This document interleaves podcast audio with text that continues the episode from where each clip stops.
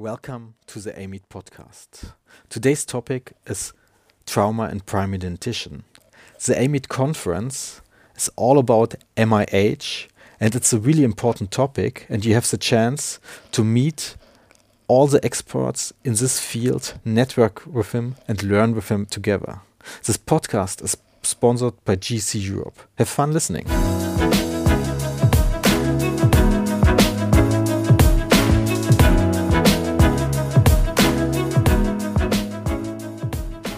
Welcome to today's podcast. I'm connected over the internet with Elias Berdouzis. Welcome to this podcast show, Elias. Oh, thank you very much, and thank you for giving me the opportunity to have this interaction with the people. Elias, you told me that you had recently a very successful webinar about a topic which is quite rare.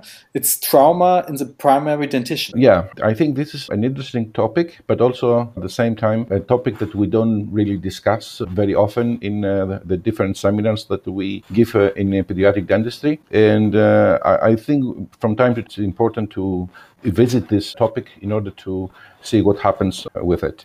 It's very interesting to point that it's so often that happens so often with the kids. If you look at the different studies, you will find that the prevalence is anywhere between 20% to 30%. It means every one out of 3 or 4 or 5 kids that they visit our offices, they have some kind of dental trauma, and it accounts for 18% of the total trauma that the kids go through until the age of 6. So it's a very common situation, and yet it slips our attention. And let me cut in. I mean, what I personally learned in university about trauma and primary dentition is quite easy.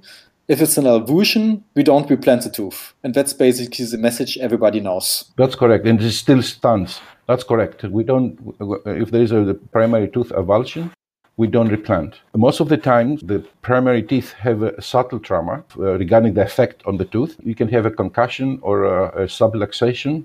This will having any non-effect on the tooth at the end of the day.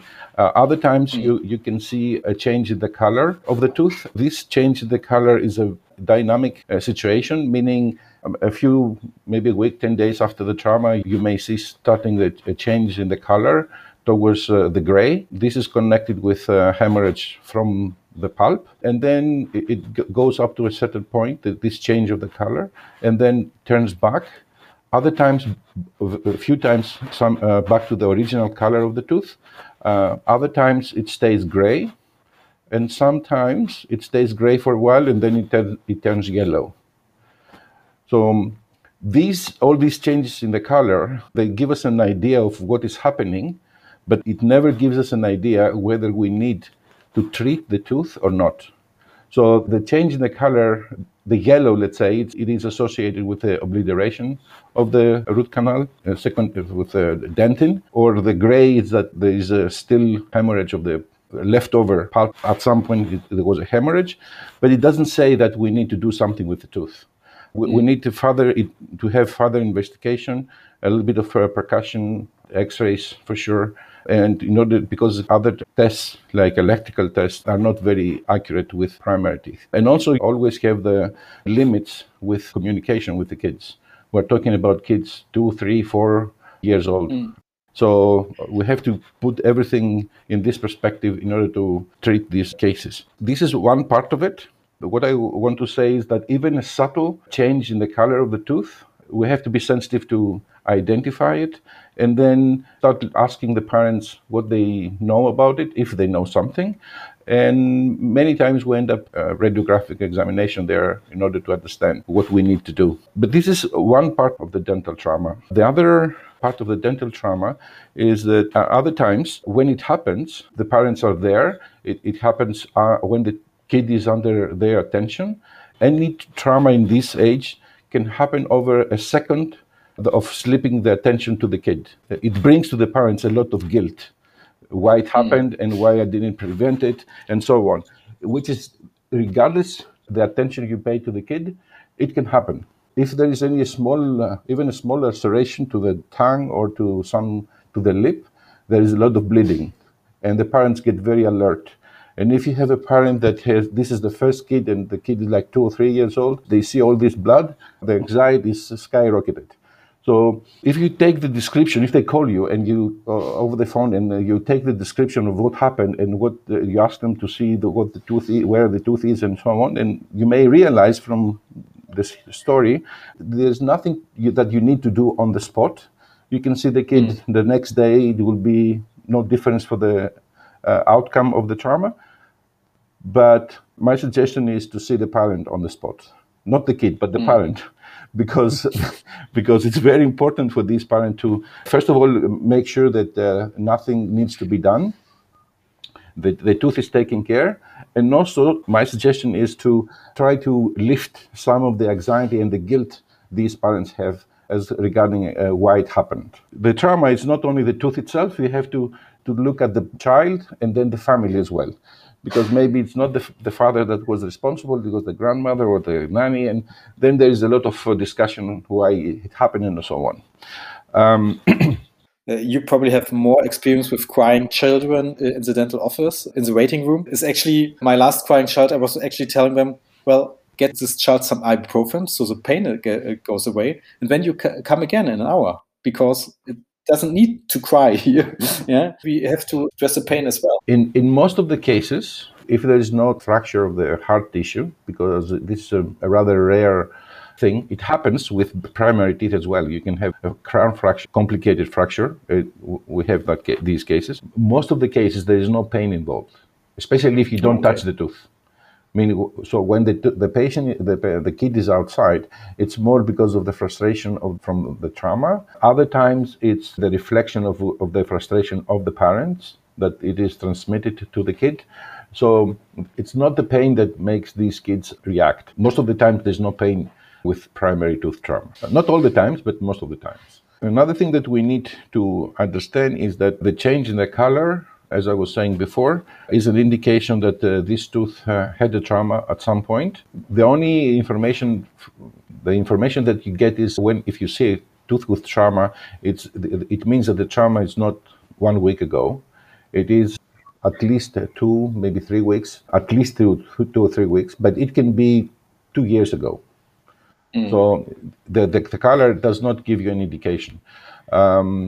If you start asking the story behind the change and ask when it started, when the trauma happened, then you get the information and then you decide what you do. It's not necessarily connected with, as I said, need for treatment, but it's an indication that you need to follow the tooth, to follow up the tooth and make sure that there's no effect on the permanent tooth. Because when we're looking at the primary teeth trauma, the first goal is to do everything that's necessary to protect the integrity of the permanent tooth, because the roots of the primary teeth very close proximity with the permanent teeth.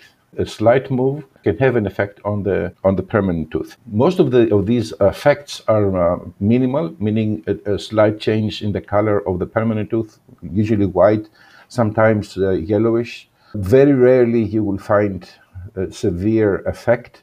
And usually these severe effects are associated with trauma that it happens very early, like maybe second year of life, two and a half.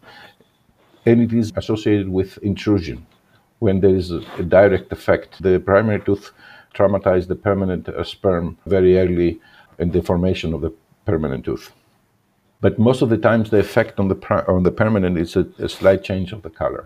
Other times, another effect that you may, if there is an ankylosis of the primary tooth, which is one of the side effects after a primary tooth trauma, then the permanent is directed in not in a natural position, but on the upper teeth, usually on the lingual. And in these cases, you need to remove the primary tooth the moment you see the permanent, because it may get into a crossbite. Most of the time, it's not a detrimental effect on the permanent teeth, but it is important for the convenience of the children to follow up these cases and do what is necessary. What are the typical follow-ups you would recommend in these cases? If you see a trauma, let's say a concussion or a subluxation, something like that, which is the most common cases, what I do is I see the kid the day of the trauma or the next day, and then I see the kid usually maybe 10 days later, so I make sure that there is no mobility, because sometimes there is mobility of the tooth. So I see that the mobility is okay.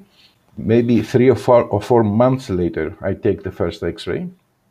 Okay, not direct. If there's no change in the position of the tooth, obvious change, there's no need to take an x-ray, because you're going to see a tooth that you're not going to see anything that you don't expect. So you need the first effects that you may have from the nerve, from the pulp of the tooth, it will take 3 or 4 months. And then if this x-ray is clear, it's okay. Then I take another x-ray 6 months later. So it's about close to a year and maybe 10 months. If you don't see any effect of the root during this period, it's very unlikely that you will see something more after that. But on the x-ray, you're probably looking at the periodontal ligament, if there's a lesion, if there are any signs of root resorption. Yeah, external resorption. What it can happen is the trauma can initiate the resorption process of the teeth, other times external, other times very, very rarely internal. It can happen. So, but you can see external resorption. Another thing is the ankylosis and substitution ankylosis as well. One thing that is very interesting is when you see a wide canal on a primary tooth, for example, the common scenario is kid like 3, 3.5 comes to the office with a trauma or with a change in the color. You take an x-ray and you see a very wide canal on one of the centrals or both of the centrals. This means that the trauma happened at least around the age of 2, maybe earlier than 2, depending on how quickly or how late the kid brings the teeth in the mouth. The parents don't have a clue. They don't remember what happened a year ago before that visit. But the wide canal is not because of the internal resorption. It's because the tooth never developed. At the moment of the trauma, the tooth stopped developing. Interestingly, there are many cases that one central has stopped the development and has wide canal. The other one is obliterated. It's very amazing for me. A similar trauma, because the angulation is not exactly the same when you have a trauma between the right and left central, but on the other hand, how different it can be. I mean, so you see a totally different response from the tooth on a very similar trauma. And this is very interesting for me. Do you see also lesion in these cases on the... Yeah, many times you may have necrosis, but you don't have infection of the nerve. So in these cases, you may have a slight lesion around the tooth, but it is a very minimal. Okay. If you get any infection because of from the bloodstream, the Greek term is anachoresis. I don't know what is the English term. It means the infection came from the bloodstream. And then in these cases, you get an abscess. And of course, when you get to the point of the abscess, it's very obvious from the clinical point of view. And then you have to make a decision whether you can do a root canal on this tooth or you have to remove. And making the decision, it's not so obvious sometimes. It depends on the age of the kid, and not only the age, but the cooperation of the kid, because doing a root canal on the front tooth with all these things that we use, the sharp and the point, in if the kid fighting, you have to take this under consideration. And if you have a very ragged external resorption, it's very difficult to control that with a root canal. But you know, it's a decision that is case by case. It's not something that you can, you know, bluntly say we do this or we do that. It's a case decision. Then, if in case that you can do that, then you can maintain the tooth until the eruption of the permanent. Otherwise, you have to remove. Removing. I think the main goal is to keep the tooth as long as possible. Yeah, that's correct. The main goal is to make sure that the permanent tooth is healthy. The health of the permanent tooth is the first goal. Maintaining the primary tooth is the second goal. Okay. All right? Because removing the anterior tooth, from a functional point of view, the effect is very minimal. The main effect is aesthetics. And for the kids at the age of 4 or 5, I don't want to downgrade the aesthetic point of part, because they are kids very sensitive if they are different from other kids, and other kids, they don't care. It doesn't matter for them. But the kids that are sensitive and they show this sensitivity, they are with other kids at the kindergarten or in school or in social life, the other kids, they understand it and they pick on them. And in these cases, you have to replace the tooth. It's not the replacement, it's only for aesthetics. Don't lose the space in the front. There's no functional reason to replace the tooth. But sometimes there is some kids are very sensitive to that. And other times, the parents are sensitive. The kids don't care But the parents cannot see the kid without a tooth in the front. So you give the option, and then depending on the situation, you replace the primary tooth or not. But it is important for me to explain to the parents why we're doing it. Meaning, we're doing it because we're not doing it because it's necessary from a dental point of view. The pronunciation of the kid is not going to be affected, because the kid will go through a phase where the anterior teeth will be lost, for some time at least. And the kid will manage. So it's not so important for these points of view. But for the psychological health of the kid, sometimes it's important, and other times for the parents. I mean, I think as a pediatric dentist, you most of the time treat the parents as well. Oh, absolutely. Absolutely. And I think the main goal for pedo is to get them out of the room as soon as possible. You see, the kids, most, if not all the time, but most of the times, is the reflection of what's happening at home. And if you stay with the kid long enough, you will find out what's happening at home, if you are interested. I don't want to advertise it to the parents, because they may get scared, but you can understand who is the boss, who is calling the shots, who does what and everything. If you are interested to get the information out of the kid, not directly, I mean, the kid will not tell you directly, but you can infer from what they are saying and how they are approaching things. But now we're diverted from our primary teeth trauma. Coming back to primary teeth trauma, I think I kind of learned that if you extract the primary teeth quite early, that the eruption of the permanent tooth is kind of delayed. That's correct, because in the natural sequence of the events, the permanent tooth will have to go through the dentin, the primary tooth pathway. And the tooth, there is a resorption of the primary tooth, and then the permanent follows this direction and erupts. If you remove the tooth early, then this void of where the primary tooth root was there before, now it's filled out with bone. And then the tooth has to go through the bone, which is a little bit different process, and it is delayed. There are cases, though, that when you remove the primary tooth, the permanent comes very quickly.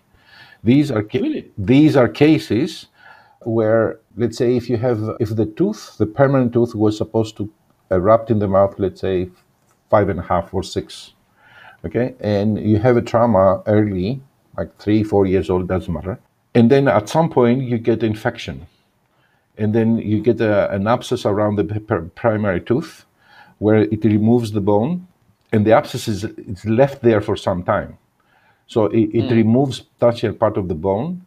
When you remove the primary tooth, it is a void there, it is not bone. And the tooth, especially if you get the patient during a growth spur, where there's a lot of growth, then this permanent tooth will erupt in the mouth faster than if the tooth were there before. But this is a certain situation. It's not the general scenario is if you remove the primary tooth early, then permanent teeth will usually delay their eruption. But you can see the opposite under certain circumstances.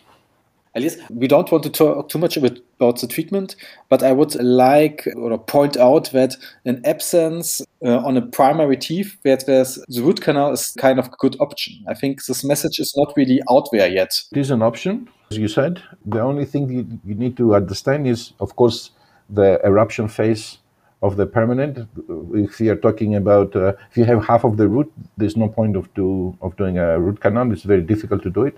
It's a very open canal and so on. At a little bit earlier stage, the root canal are usually effective on primary teeth, on the anterior primary teeth. It's not, if you do it not in the right way, but the right cases, they are more effective than the posterior usually. So you have a good chance of saving the tooth if you do a root canal on the anterior tooth. Do you do these root canals generally under general anesthesia, or? No. From my point of view, it's too much to put a kid under general anesthesia in order to save an anterior primary tooth. That you may do the root canal, and in 2 months, because 2 months or 6 months or sometime down the road, the tooth will be lost either by another trauma or by a failure of the root canal. And putting the child under general anesthesia to do that, in my mind, it is overtreatment. I don't think it's appropriate. So if you can do it on the chair, then that's fine. If you cannot do it, then you may need to lose the tooth early. This is how I look at it. Okay, I mean, that's interesting. I mean, general anesthesia is kind of the easy way to do it for the untrained dentist, let's say it this way.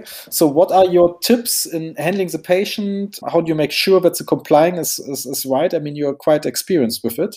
Do you have any hints?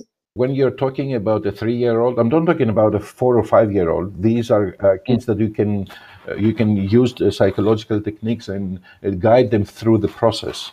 The problem comes when you have a 2.5, 3, 3.5-year-old, when you don't have a real rapport with the kid. I mean, you talk to the kid for 1 or 2 sentences, and the third sentence the kid thinks of something else, because this is the time span that the kid has. It's not a problem for the kid. It's a problem that the treatment cannot be done properly on the kids. But on the other hand, there are other kids that they comply even with a little bit of whining or a little bit of crying, but not fighting. And also it depends also on the relationship with the parents. Parents sometimes can guide them very easily through the process. Other parents don't have any effect on their behavior. And here I would like to say as an example, a kid was like maybe 4.5. The kid was on the chair for the first time from a country, doesn't matter the country, but the kid was on the chair, and he was making a little bit of a noise. He was not fighting. He was not, for me, it wasn't a problem. All right. So he was just making a little bit of a noise, not crying, but just a noise. So the father said, stop. The kid didn't stop. So the father comes to me and says, can I say something?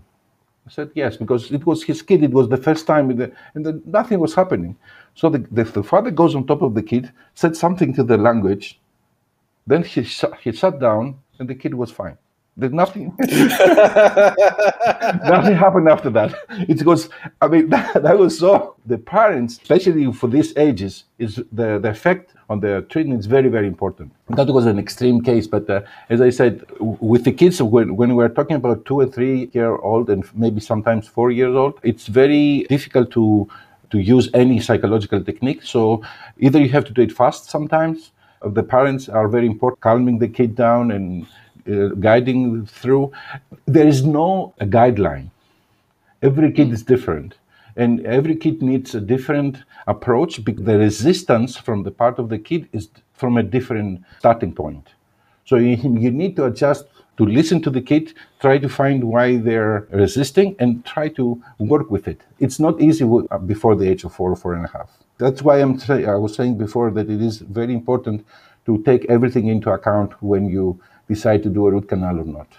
Everything needs to be taken into consideration. I can think we can point out that also the discoloration we are seeing, we just have to tell the parents in advance that they might occur, that they might change in color. Yeah. And this way, when it really happens, we have less problems with the parents. That's correct. For sure. When every time, even the slightest, even the most benign trauma, primary tooth trauma, I always talk about the change in the color, because it may happen.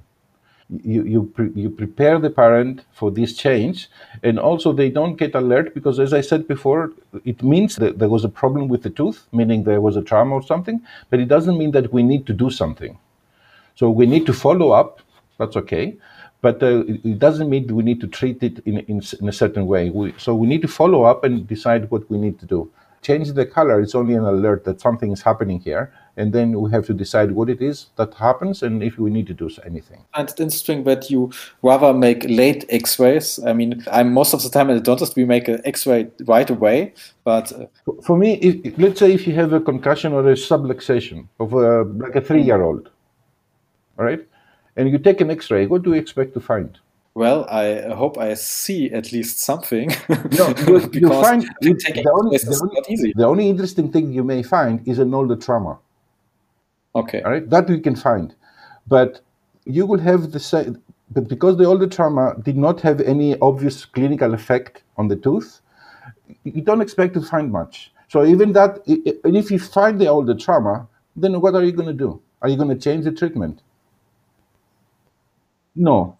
Basically, I mean, what's right in primary dentition and what's wrong in permanent dentition, the wait-and-see approach is kind of right. For the permanent dentition, the immediate X-ray, it's very important if you have a permanent tooth that is not fully formed, like when you have an 8-year-old, 9-year-old, even a 10-year-old. Mm. Some kids or the 10-year-old kids do not have fully formed the permanent tooth. Then you need to know where it starts, because you need to compare like 3 or 4 months later and see that you have a development. So this is a different approach. It's very important to know. Even if in a later stage, if we have like 14, 15-year-old, but on the other hand, age goes, as the kids get older, frequency of the trauma drops. But in case that we have like a 14, 15-year-old and you have trauma, you need to know where you start, because the tooth, if the tooth had ortho treatment before, tooth may had some external resorption from the ortho. That you need to know that this is what happened before the trauma. So when you see it 3 or 4 months later, you wouldn't know. And it's more important to know this information for permanent teeth, because you need the tooth for a very long time.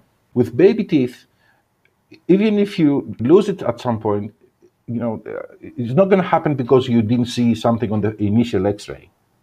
This is all I'm saying. And taking an X-ray is one thing is saying taking an X-ray. Try to take an X-ray on a 3-year-old. Then we're all right. It's not so easy all the time. I'm not saying it on the point of view of safety because of the X-rays. I'm not. This is not my thinking. I'm not. Because now, especially with the digital X-rays we're using, exposure is much less, it's minute, so it's not so much the safety, the difficulty, it's more important. And if you're going to get something that will change the treatment plan of that particular tooth, I doubt it very much. So that's why it's not that I don't take an immediate X-ray all the time. All right? Yeah, I mean, taking an X-ray on a 3-year-old would be for me basically impossible.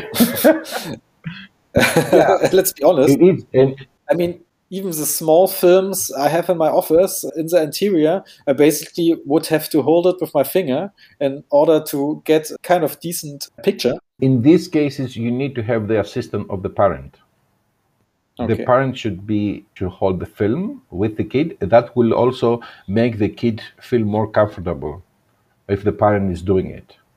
Of course, always the camera, it's something, you know, scary for the kid if it's, you know, it's in front of their eyes, right in front of the nose. It's not something that it's, you know, easy for them. But on the other hand, having the parent holding them and touching them, it's more comfortable for them. So in most of the cases, you need the help of the parent. Not all the parents are able to assist you, though. They are not capable of doing this.